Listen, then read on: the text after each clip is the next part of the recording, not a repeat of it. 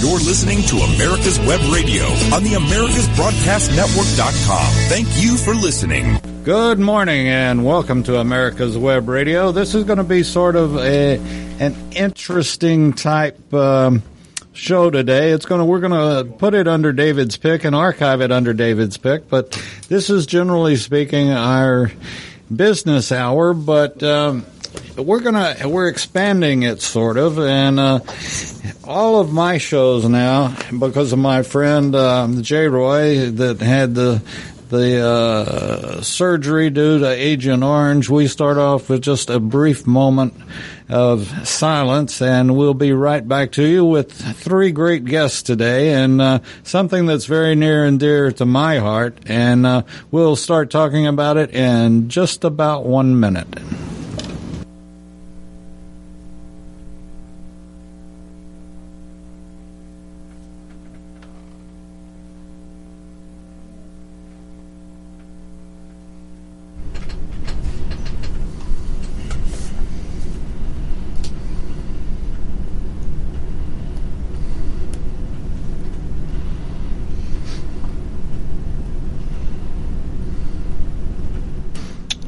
Okay, thank you, and uh, want to welcome to the studios. We've got Dave DeLapp or Joe DeLapp. I'm sorry, and uh, Iston Edge, Liston Edge. I'm sorry, uh, retired lieutenant colonel, and uh, we also have. Um, uh, we also have Michael Roberts and um, Joe DeLapp. So that covers it, I think. And uh, as we go through this, uh, we'll we'll be introducing each of them, and uh, uh this subject is very interesting because we've got people now coming back. Uh, as I've mentioned many times, I was in the Vietnam era, and uh, a lot of my friends came back home and were not exactly welcomed. And then, but this was all,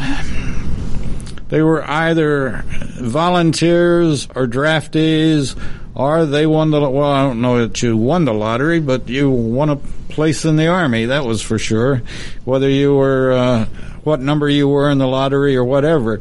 But something happened, uh, about 20 years ago when the Twin Towers were attacked.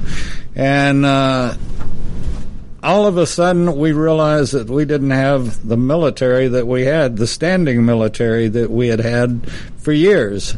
Uh, our military in, in all areas had been reduced, and uh, all of a sudden, the uh, National Guard, NGs, and ARs, Army Reserve, were being called up. And we started a campaign. The radio station was basically brand new at the time.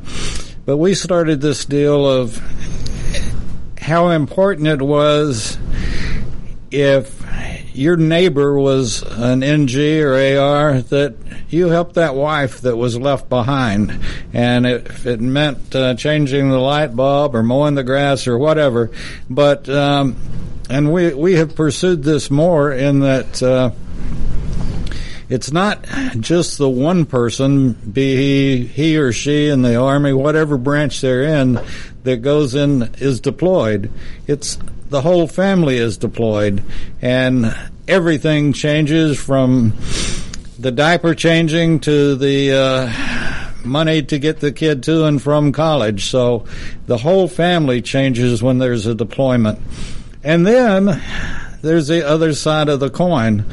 I came back from basic and AIT and uh, was ordered not to wear my uniform going through uh, going through airports, and uh, our it was deplorable what our men and women went through going through airports coming back from Vietnam. Absolutely terrible. And thank goodness today all of that's changed. And one little side note here that I always throw in: if if you're in an airport or wherever you might be, and you see someone in uniform or wearing a veteran's cap of some sort that they served here, there, or wherever, buy them a lunch, buy them a dinner. and you'll think, oh, well, I'm doing that guy a favor. No, you're doing yourself a favor. You'll feel so good, you'll feel better than they will in a million years, and you will know what it means to say thank you to that it can be a first responder, it can be a veteran, it can be whatever the circumstance is, but you'll be you'll feel better than the person you do it for. So keep that in mind the next time you're out and you see someone that's a veteran or or on active duty. I know I've got a son uh, on active duty and uh, major in the Air Force, and uh, uh, we were kidding about that. He's had a couple of situations where people have come up to him and thanked him for his service, and uh, he uh, it's a little little different situation today on wearing uniforms through the, the airports and so forth. But with that said, you know. And I, I don't think many people, unless you've been there and done that, appreciate the families and there's a transition period on leaving, but the gentlemen that are with me today are talking about the transition period of coming home. And, you know, in seven years in Vietnam, lots of things changed by the time you came home. As far as today goes, and, and in Vietnam, I might add that obviously we didn't have the. Uh, instant communication and the ability to see your loved one and speak to them on a fairly frequent basis. It wasn't as bad as World War II, where you'd mail a letter and three months later you'd get the response, but it's still there's always that transition period, and um, again, I, I, can only address to a degree uh, Desert Shield and Desert Storm and and this is where I, I got to throw in my politics a little bit. I I I have a real hard time swallowing our Congress and someone that's never been shot at, never carried a weapon, never slopped through mud can dictate rules of engagement. They don't know what they're talking about, and that's my feeling. But with that said, I think I spouted off the names. We've we've got Joe DeLapp here on my left. We've got Liston Edge in front of me poor man has to look right at me. I'm sorry, Liston. If you want to move around where you don't have to look at me, that's fine. I understand. I can take a joke. But anyway, and then we got Michael Roberts over here on my right hand side. So, uh, welcome to America's Web Radio. Did I say anything out of line on people transitioning? It's a transition for the person that goes, obviously when they've been working or they've been doing this or doing that, particularly a reservist, but even someone that volunteers. They've gone from civilian life into a very structured life, to say the least. And um, then there's the return. And, you know, what you think might be might not be what you thought you were coming home to. Right. So, uh, you want to start the conversation out a little bit? Sure. I uh, I'm a Desert Storm veteran as well as a veteran of the long wars. I spent time deployed to Iraq, Kuwait, Yugoslavia. Um, been married for over 30 years, and every time I came home, there's challenges, and you have to reintegrate with your family, and you have to reintegrate with your children, and some people it's very difficult. Um, that's why Warriors to Citizens is such a great organization because the Army issued you lots of equipment, but they didn't give you a family. So they're very concerned about you turning in your weapons and making sure your gear's right. But the family piece was never really a focus point. Um, it's been better in the last 10 years than it ever was for the Vietnam era soldiers and the World War II soldiers. But Mike has started an organization and, and runs an organization that does wonderful work. Thanks, Liston. And, and uh, David, it's certainly a, a, pleasure and honor to be here. Uh, you come so well um, uh, recommended from friends of ours and uh, Roger Wise and Rick White, and uh, and we're here with the pleasure of our counterparts at St. Jude's Hospital, and that we found a, a common link Uh, the common link was not necessarily soldiers and the like, but was the uh, integration issues that uh, young people and older people, parents particularly so, uh, have to engage in, which is uh, the brokenness that occurs with cancer, and we'll have obviously an opportunity to explore that more today in discussion. Uh, we, we started Warrior Citizen um, 2010 after a couple of years of working with the chaplains, the voice of the unheard voices of the soldier and the airman and the marine, uh, because they were very quietly introspective and and helping those veterans that were deployed and redeployed and redeployed again, and took into account that they had a family.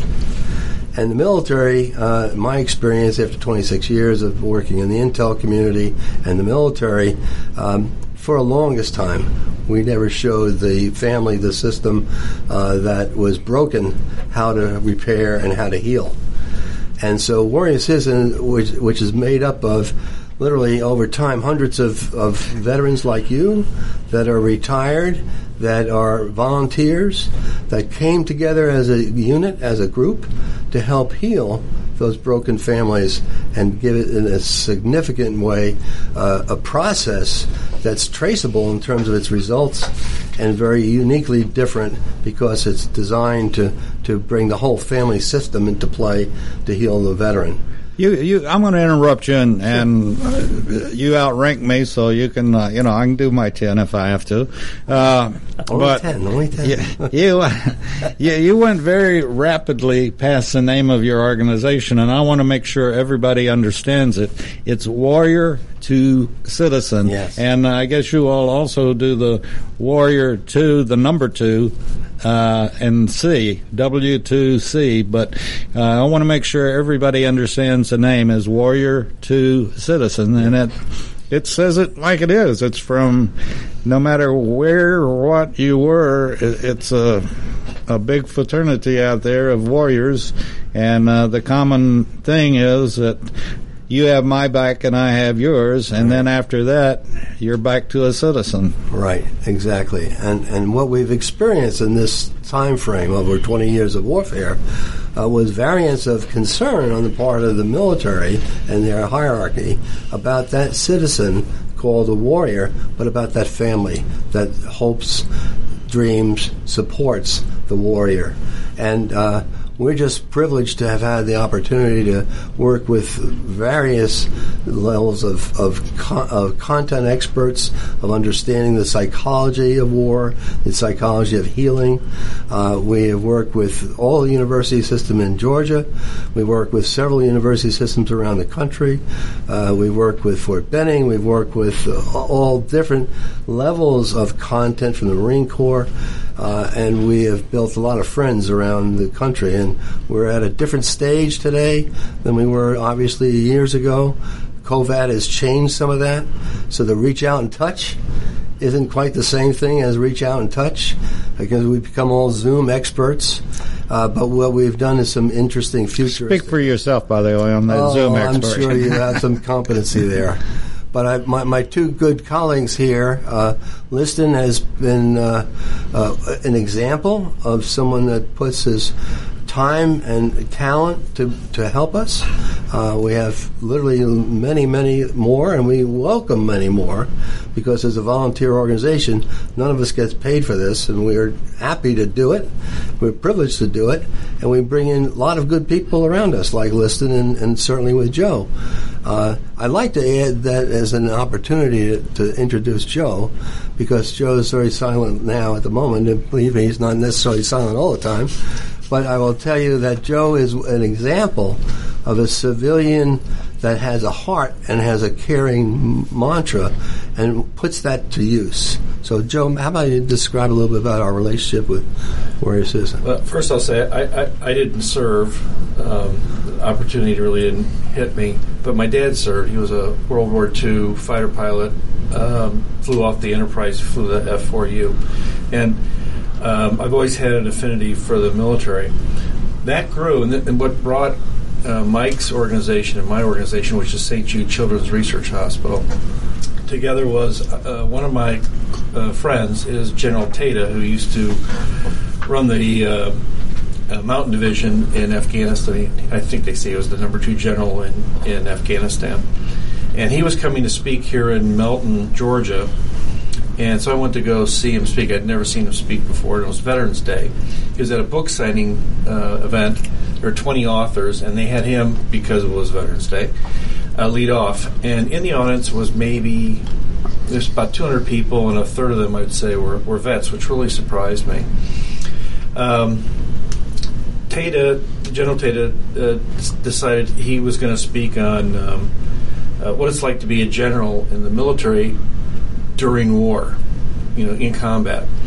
But the stories that he told really weren't about uh, him as a general. It really had more to do with his people.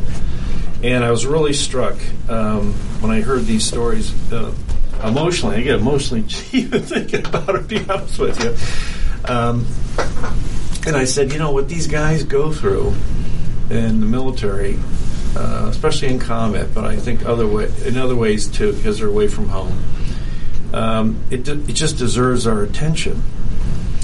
And when I heard the stories, it made me think that what families at St. Jude go through as well. You know, they have a child who didn't volunteer to get cancer. Um, and um, they've got, in many cases, when they have these really bad pediatric cancers, St. Jude gets the toughest ones, by the way. Uh, they got to go to Memphis, and uh, uh, the family has to uproot. St. Jude provides housing for them there. They feed them. They, you know, a patient doesn't pay for anything at uh, St. Jude: treatment, food, transportation, or housing. And I thought, God, the same thing is going on with these these poor vets. They come back from home. A lot of them have long term. This is this is kind of what brought the two organizations together. Is that they both both sets of people have long term needs, medical or psychological. Believe it or not, even even at St. Jude, there's psychological needs that are that need to be addressed by not just the the patient itself, but the family and I saw a real commonality between the two organizations. Now, Joe, can I? Uh, Yeah. In St. Jude's, wasn't that the Danny Thomas? Yeah, in 1962, Danny Thomas founded the hospital, and, and of all places, he decided to put it where the civil rights movement was probably the greatest in Memphis. And his goal was to get the greatest uh, physicians possible for pediatric cancer to come to Memphis, Tennessee. It was it was no one believed him at the time. To be honest with you, he, he did a marvelous job. Set a tremendous culture. And it's also in what L.A. as well, or, or in, there's We're- one there's- branch in California. There's one huge campus in Memphis, but St. Jude does four times the amount of research as all the other hospitals, all the other governments in the world for pediatric cancer. Four times. And so all the treatment protocols are typically developed at St. Jude and then given out freely to the various other hospitals around the world. So we touch we touch everybody. Wow. And we have we have a nine point. I'm sorry, we have 11 million donors a year. If you can imagine, 11 million donors, and 9.5 of those donate every year. It's really uh, it's a cause. Just just as I'm struck by what Mike does in his group and what he's trying to do to help these veterans. I I was initially struck 16 years ago when I joined the board at St. Jude, the National Fundraising Board. I'm struck the same way. That's what kind of brought us together. I, I looked for an organization in the military. After I heard General Tata speak, I looked for an organization, uh, and I first went to the Georgia National Guard, but there was a conflict there because the, the active people can't work with a charity. So I ran into Mike. Mike was I, I run a, a HR company. I'm not an HR person, but I run an HR company. And Mike came to one of our presentations, and when he told me his background, I said, "Bingo! You know, I, f- I found the group that you might be able to work with at St. Jude."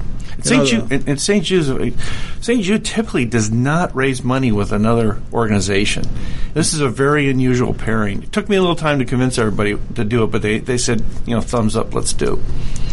the general that you mentioned, uh, I'm sure knows the general that does has been doing a show here. Um, General Dix, Richard Dix. I'll ask. Uh, General Dix was uh, he led the um, uh, mechanized into uh, Iraq, and uh, he is, he's now he was retired, general retired, but uh, was called up by the administration to do the uh, logistics for the pandemic. And uh, he's he's Oh, been wow. away from us now for a couple of three months. Uh, Yeah, he's very good, very very sharp, Yeah. Pardon me? very sharp, Oh yeah, exceptionally so. you know Richard, huh? I've met him before. Yes. Yeah, he's a good guy. But then again, you know, I tell you, I, I'm very blessed in that, you know, we don't have many bad guys come in here. Um, we we really uh, enjoy our veterans, we enjoy our active, and we enjoy uh, our civilians that take their time out to come in and, and like you folks do a show with us, and uh, we appreciate it. If I, if I can add just one other thing, you know, the the the, the thing I, I the thing that struck me when I was uh, listening to General Tata speak, and from my own background, 16 years at, at St. Jude, was these people have long term needs. At, at St. Jude, the average patient cost if they were paying at a, at a pay for service hospital, the average patient would shell out about three hundred and fifty thousand dollars. Now, what family, what family can afford that? I, I can't. Okay, uh, and Mike, Mike is dealing as well with, with Warrior Citizen, Mike and Liston. They're dealing with, with people who need long term needs as well, and they they can't do it by themselves. The top experts that come across this issue of, of emotional context in the military has um, risen to a cause where now uh, 38% of the veterans that have come across the playing field are committing suicide daily Awful. daily, which is profound. And what's happened is COVID has created a, a, a mushroom cloud, basically, because A, the treatments that are available for the veterans that are undergoing suicide ideations typically have been medical or peer to peer getting together and sharing the emotions so you catch it in advance. Warrior Citizen has worked with family-based treatment centers around the country to, to look at how can we be the crossroads, how can we inter, interject a process that's technically ripe and, and effective, and you can prove it, and what can we do to intervene in the suicide watch, so to speak. So we give programs for free to veteran families as long as six months. They can come to our counseling, to the professional licensed counselor, all of which have a military background or a law enforcement background. We work with law enforcement as well, public safety. So what we've tried to do is bring in and bundle the same common threads that exist for police, fire, and EMS. And what do they experience differently than a warrior that comes back from Iraq or Afghanistan? A lot of the same things. So what we have now crafted together going forward is the recognition that brokenness occurs in a lot of ways with a lot of people that we can touch and make an impact on. And that's what we were so impressed with St. Jude's Hospital, that they in turn share that same mantra brokenness can be healed, can be repaired. And we use some of the same techniques and capabilities. And that's what's bringing us together as two disparate teams, working, trying to bring to the to the listening public this is a serious issue for our country. These are, to own and be a stakeholder in the solutions doesn't mean saying thank you very much, glad you served. It means roll up your sleeves and doing something. Even baby steps make a difference. You know, I I hate to say this, but um, some of what you're you all are dealing with on a day in and ba- day out basis of military, we're about to get slapped, and we we use the term PTSD. It used to be shell shocked or this or that or whatever you want to call it, but it's it's trauma. It's a brain trauma Right. of sort. It may not be a physical wound or anything else, but I've seen something or I've done. But everybody better prepare for the coming days when when our situation of today is over with. There are going to be a ton of civilians Right. that are going to need help. And it may be help from the next door neighbor or the church, or if we can ever go back to church. Um, but we're going to be facing something with that will make PTSD or or numbers small compared to what's what's going to happen because we're coming again. We're switching from civilians that if I decided I wanted an ice cream cone at nine o'clock at night, I could go get one, Right. and now you can't. And so, all of a sudden, when this the world flips over again, we're going to have a lot of people with a lot of questions. Well, let me interject to your point. One thing that's really key. Um, there are social scientists all over the world that have a lot to say about transitions and, integra- and reintegration and and emotional context of the damage that's been done not only by the war but by being away from the community that supports them. So we learned that in Vietnam, right? They came back and there was there were cast stones at and all kinds of terrible things. That had a very dramatic impact, and homelessness becomes a leading ticket for the Vietnam veteran. Would you believe in Atlanta, for example? On the other side of the coin, we have an opportunity as civilians, as stakeholders in society, to do the things that are the construct that we know works to heal, and that is give continuity, give communication, and give and give community. Those three elements have been identified by the social scientists as the most important ingredients to healing a veteran family community, continuity, and communication. Now, they comes it comes in a variety of flavors, but it's up to you and I and everyone in this community to say we owe something to the veteran. We owe we owe basically the protection of our society to that veteran and that family that sacrificed so many years. And, and to that same goal and that same aim, I think we owe something to communities like St. like St. Jude's that sacrifice so much to heal that that family that's undergoing brokenness and trauma. So that's our common link. Uh, guys like Lieutenant uh, Colonel uh, Liston Edge, who's taking very important time f- away from his his uh, vocation and trying to move to the next level and where he's going in his career the fact that he donates time and devotes time to us is also appreciated. So I thought I'd share that and thank you also for en- en- enjoying the pleasure of my colleagues' company, not so much my own. Thank you. Well, and the big thing that we're here to talk about is Warriors for Hope, which is a joint fundraiser that we're doing with St. Jude's and Warriors to Citizens. And it's going to, because of COVID and everything else going on in the world, it's going to be a virtual fundraiser uh, on the 28th of January. There'll be online auctions. There'll be an opportunity to give. We're looking for sponsors to help us um, provide funds for these two great causes. Um, Lee Greenwood's going to be our MC. We'll have CeCe Winans, uh, lots of other guests, people speaking, people talking. It'll be on YouTube and other platforms. How many times are you going to have Greenwood sing? Uh, that uh, I, I can answer that one. He, he's he's going to sing uh, his most famous tune, "God Bless the USA." Uh, he's actually going to do some things for sponsors too, with, with the introduction to that song and give a video. Um, but he, uh, we have four main speakers. Um, we have uh, Grant McGarry, who wrote a book on the Valley of the Pesh. Yeah. He, he's a he's a he's a uh, ranger vet, and uh, book talks about how they were ambushed um, in is it Afghanistan? It's Afghanistan. Afghanistan, yeah. Yeah.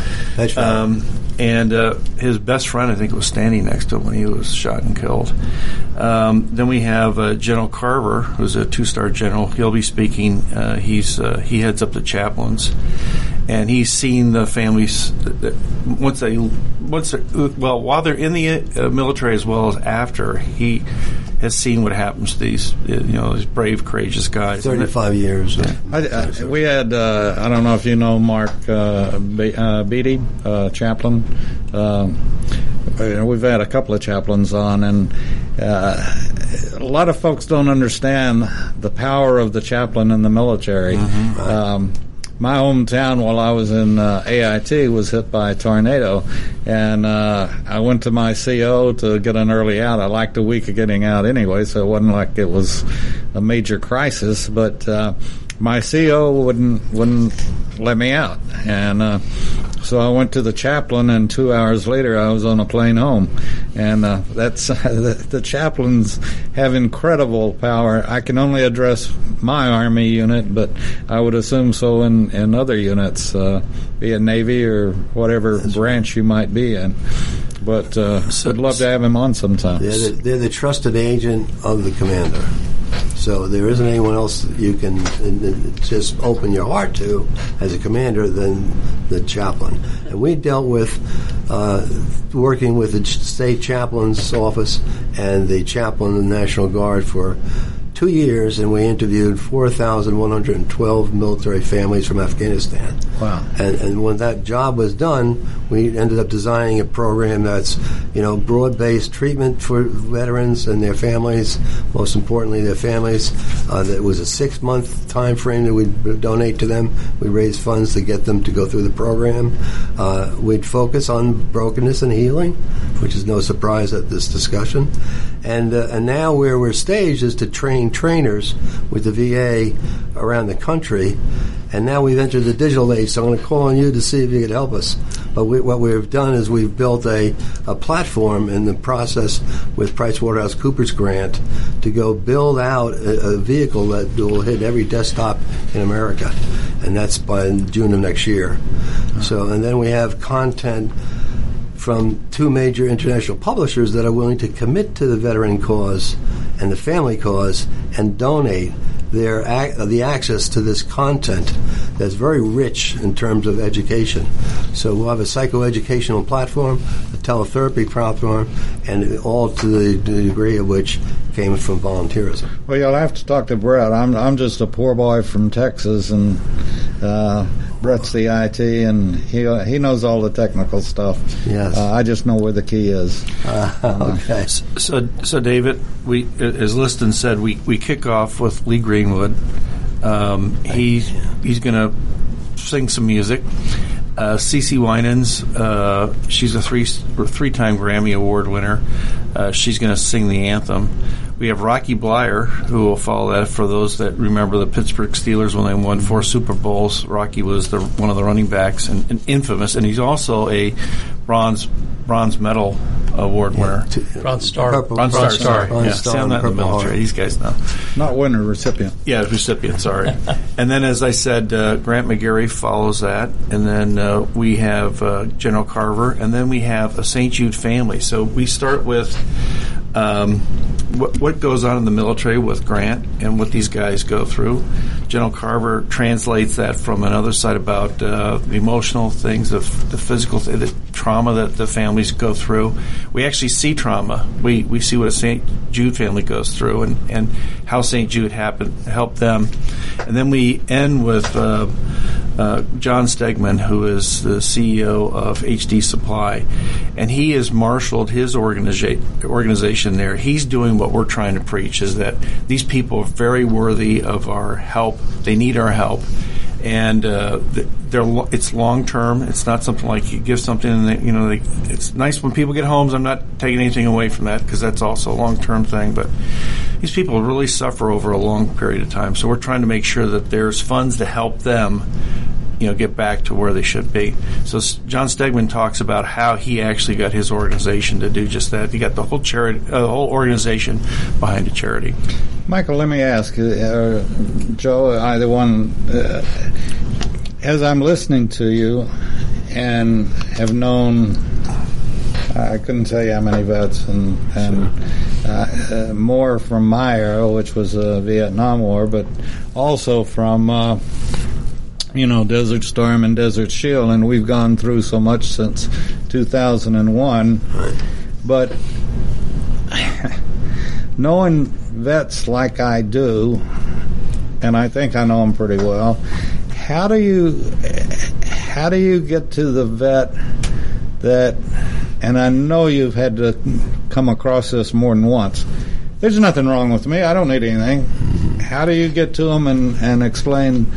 Well, yeah, Mike, you, you do need a little help, and, and Yeah. we're the organization that can help you. Yeah. First of all, you, you can't push sand against a tide, right? So I had a, my one of my roommates had a beautiful saying that's just like that. You can't push a string. Yeah. So, so how we d- self-identify, first of all, how we self-identify. Um, we educate at the platoon level. That's being done because there's a variety of programs about suicide prevention. Uh, we do some of those programs. Uh, the, the, the essence in the simple word is two words, build trust you and I, if we are serving in a platoon, we, we, we know each other's back. We, we, we, we're there for you, right? So now we step out of the uniform and we go out to the college campus, and now we're reintegrating into a college campus. You may be an E6 retired that commanded, a, you know, an organization that was in special forces, and you had a great deal of responsibility, and you came back and now you have 20 year olds in your class that you just don't relate to. You, matter of fact, you're so far ahead of them in a lot of contexts that you leave school more than you stay in school. So that's a challenge. And what we've learned what works mostly, including these public safety folks, is a peer network that you can trust first. Now, we happen to be chaplain led. So we're in that thread of being chaplain led, and therefore we build trust pretty quickly. And as we build trust, they share, and then we redirect and educate through psychoeducation and counseling. As long as that access is there and it doesn't cost them any money, or the donors, of course, we depend upon donors to make that a reality, then they come to us and they volunteer that maybe we're hurting, maybe we have a problem at home, and then we discover the problem at home is greater than the problem at home, it's them. And then they end up having to volunteer into programs. In the past, we would offer these programs on on on um, a stage process. We'd get counselors to work with them for a month, identify that they wanted to make a change, bring the family together with them to commit to support that change, and then they'd go to a four or five day retreat, very intense, very scientifically designed. They would walk away from that, typically speaking, transformed. So, for example, for the marriage enrichment program, home life transition program, we've had about 250 families go through that program. Maybe 80% of which were on the edge, so to speak, needing help, so to speak. There were only seven in seven years that were divorced of that, that pot of 250 families. And we have a tremendous amount of success in those arenas, and there's several other platforms that we provide that focus on, again, brokenness and healing, but for children ages 7 to 17 for single soldiers that just want to get better at living life. And then we bring teams together around them that support a peer network. And that's where we are going in the future, even more so than we've been in the past. We're at a stage now of reaching a lot more people if we have a visible engine called the, the internet if we design that properly, people will adopt that at least in, in some part that maybe in America's Georgia, where there's no team to go physically visit with them. Now they have something as hybrid. And that's what we're hoping to achieve in 2021. We're going to take uh, our. In fact, I'm only going to do one break here in the show, as a matter of fact, because I can do that. Uh, so we're going to take a break, and uh, we'll be back in just a moment talking more about veterans and helping them and helping their families. And uh, St. Jude's is just beyond incredible. Um, but we'll be back right after this. I'm your host, Dr. Hal.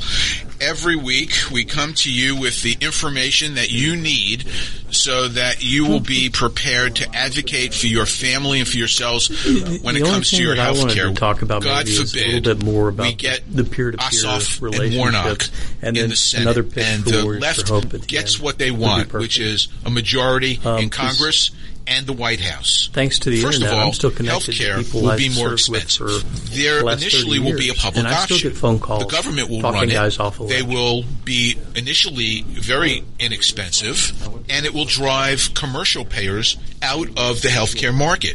Then the choices will disappear. The only insurer out there will be the federal government, Hmm. and that's when we get a single payer. My father-in-law went to Hillsdale. Really? What year? Graduated David, I think we, 62. We, we, You're listening to America's Web Radio on the AmericasBroadcastNetwork.com. Thank you for listening. we are helping by restoring optimism and, and, and then bringing Resiliency. people on board, uh, which was creating an environment for optimism. We're have to come back. Okay. And uh, we're back on America's Web Radio and sort of a a different David's pick, but a, a great David's pick, and we're we're talking something that again is. Um, if you've served, you're familiar with it, and uh, also, I, do y'all do very much with um, with first responders? We do. Okay. Yes. We, we led um, a, a program about a year ago uh, with 75 jurisdictions of responders in our state uh, for a day.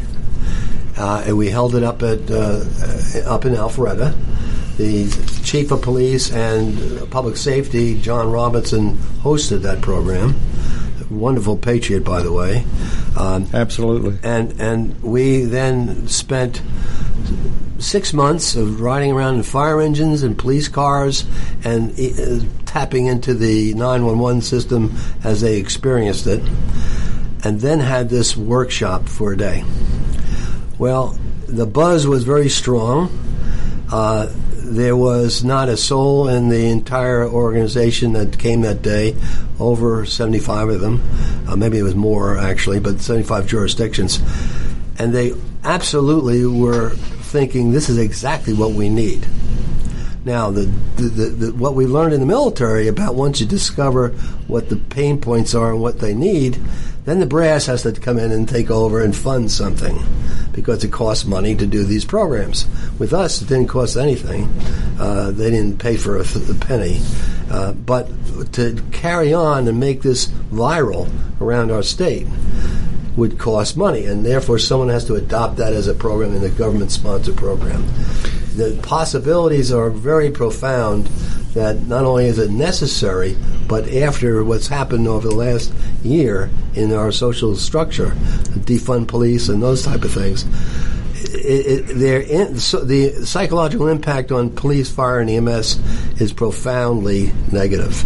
You know, we uh, and I've done this. I was an EMT many many years ago when I could still lift the body, but. Uh, uh, this was when I was in in school, but uh, even then I would do the same thing, and that's uh, we had a ride along program, and I these I don't want to call them people, and I don't want to be totally disrespectful, but these animals that have been causing the problems, every one of them should be stuck in a cop car from midnight to seven for about two or three months and see what those policemen go through. Right. And then after that, they should be stuck in the back of an ambulance and get bled on or thrown up on or Worse, whatever yeah. and find out what EMTs and, and our first responders really do.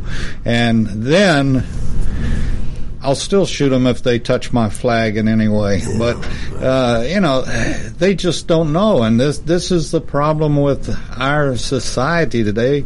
And I blame, one, I, blame I blame our public education Right. on it. And secondly, I blame the computer that we've taken away if I want an answer, I type it in and Google it and I get the answer.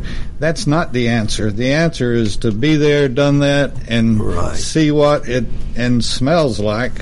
Uh, with a nose like mine, that was my biggest problem uh, as an EMT was. Um, and and the same way with with being a vet or anything else is that, and this is part of the trauma. And and I look at our police officers as military, which they're not. Half of them But- been, right? But at the same token, they put on that uniform and that badge and they go to war every night. That's right. And hopefully they come back the next morning or every day. It doesn't matter, day or night. And the trauma and the mental harassment that their family goes through uh, is is just profound. And, oh, it's Yeah. beyond. And so that's why, you know, everybody should get into a ride along program with their local police department. May I ask a, a comment? Were you able to reach out to any of the local politicians about your views of this uh, landscape? Uh, it's a it's an issue to us. It's an, uh, very very difficult to understand how will it would be so obvious that we have policemen, firemen, EMS workers that are protecting our societies in our backyard and we're rejecting them to the extent of which there's an all-time suicide rate that's profoundly larger than ever in its history of our country that are police, fire, and EMS. And the suicide rate is because there's no one to listen. And what we learned in the Army, there were two different generals that happened in maybe about 2008, 2010. Uh, General Chiarelli, who changed the shape of being open about what was really happening in the military in terms of suicide prevention and what were the cause and effects. And he's one of the champions that I can think of that influenced what we did. And I finished in 2006 in the field, and my sense is General Chiarelli never stopped. And what he has been responsible for is a change in culture. So that's what we we have to find a General Chiarelli in uh, in the public sector to stand up for these veterans and that are half of them are uh, police, fire, and EMS. Half of them are veterans. Stand up for their rights and speak loudly from the platform that they need help and their families need help. You know, it's just like I uh, spouted off, and I my dad used to try to keep me from spouting off, but uh, now I have a platform to spout off. But um, it upsets me that we have, I think we have one, maybe two people in Congress that ever served, and it also upsets me that less than one percent of our nation ever serves, and that's sickening. Uh, We've got the greatest nation in the world, and we should be proud as citizens to serve Right.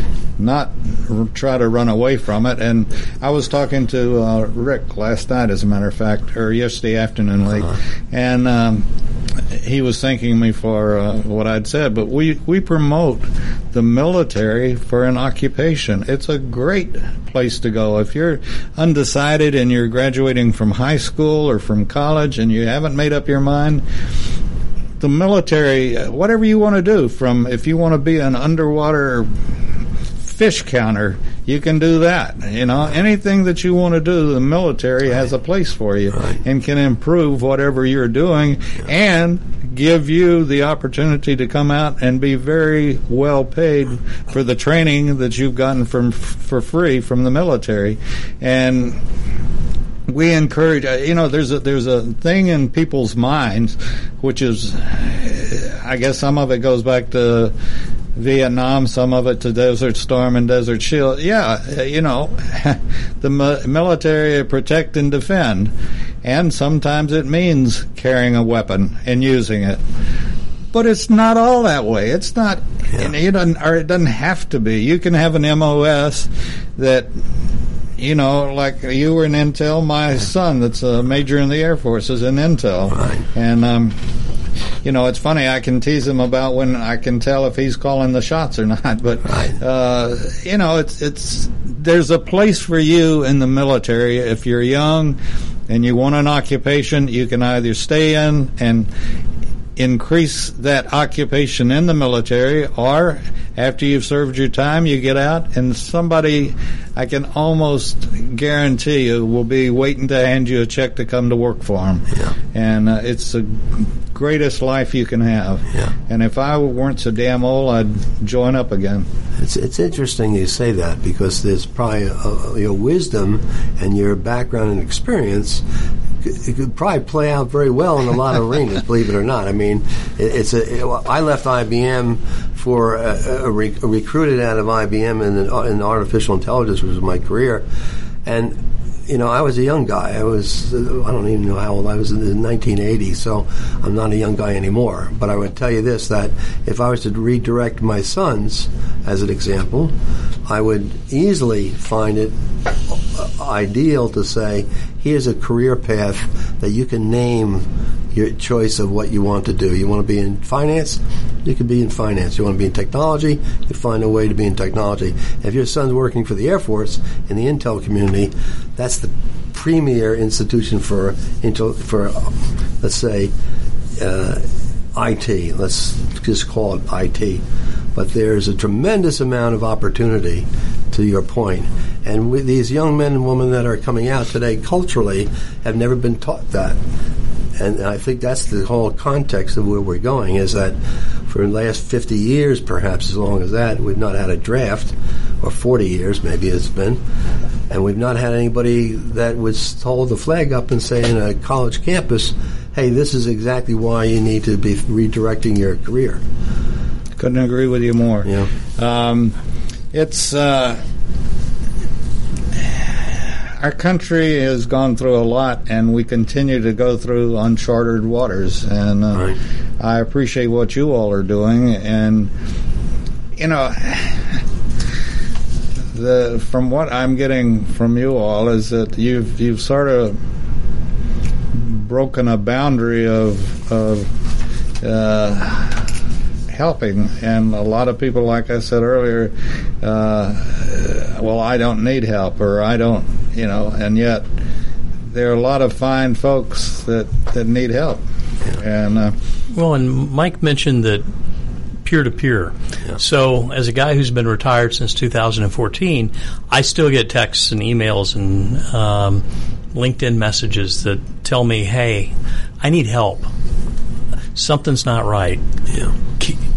And often, you know, us veterans, um, you got to look after your battle buddies. You've got to sit down and talk to them and talk them off the ledge.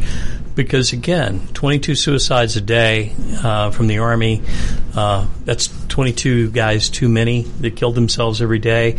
Um, the divorce rate uh, through the militaries have been higher. That's why you know, this this family program is so wonderful because it it tries to. It, it, it's one of the few places where the family gets the priority and not just the soldier. Um, the other piece that transformed military several years ago was allowing military guys to go see professional help. Uh, for years, if you went and did that as an MI guy, Mike would have lost his clearances.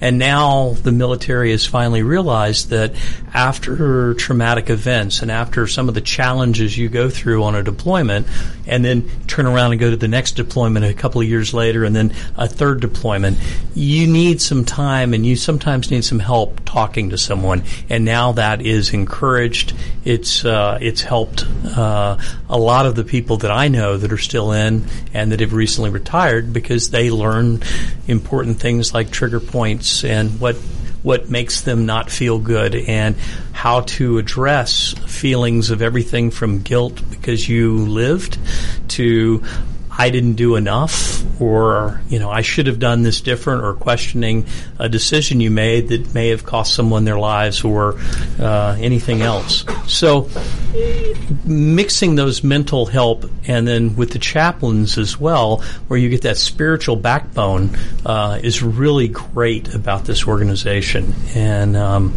I, I feel really strongly about it, and that's why we're we're doing a fundraiser so that next year hopefully COVID will back down a little bit and then we can do more face to face and group things for our team.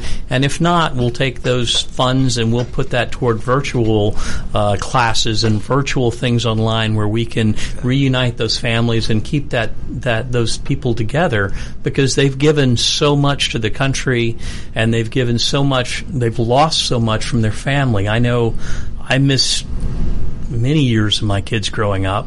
Um, and and and my father was a Vietnam vet. My grandfather was a World War II vet. I understand the letters. When I was in Desert Storm, we didn't have telephones and instant communication. When I was in Yugoslavia, I was able to talk to my wife once a week um, on the phone, and I got that because I was a commander. And often I had to get take messages for my soldiers' wives and go find them and go, hey, your wife's in trouble. She needs you to talk to her and make sure that he got back to make a phone call. Um, in the current thing with Iraq, it's interesting because now you can text and you get Facebook and you can see pictures. Yeah. But that's still not the same thing of missing the football games, not seeing your kids do things. So Uh, it, it's all a sacrifice, and uh, this is. I I just have this real problem. Well, it goes back to the old American Indian. A lot of people think it's from another text, but it was an American Indian that told one of the commanding officers that was uh, had they'd been in war together and the commanding officer was ready to destroy the tribe or whatever and uh, the Indian came to him and said you don't know what we've gone through until you walk a mile in my moccasins. A lot of people say walk a mile in my shoes or whatever but actually it was an American Indian that uh, walk a mile in my and uh, you know, I like I said, I, I have a real problem with our House and Senate, and and uh, oops, it's time. We're going to have to get away from this, uh, but it's. um People don't understand, and that's and it's up to you all to help educate them. And I'm go- if if you'll let me, I'll open the station up to you anytime. Thank you. Thank you. we, you, you need it, and uh, Sure. I want to talk to you after the show for just a second about Sure, something we're going to be doing. Okay, great. And, uh, Can, can we just say we would like people to go to Warriors for Hope, the website, and they'll see a lot of information about this event. Right. That'll be January 28th. give the website again. Uh, Warriors for Hope. Warriors for Hope.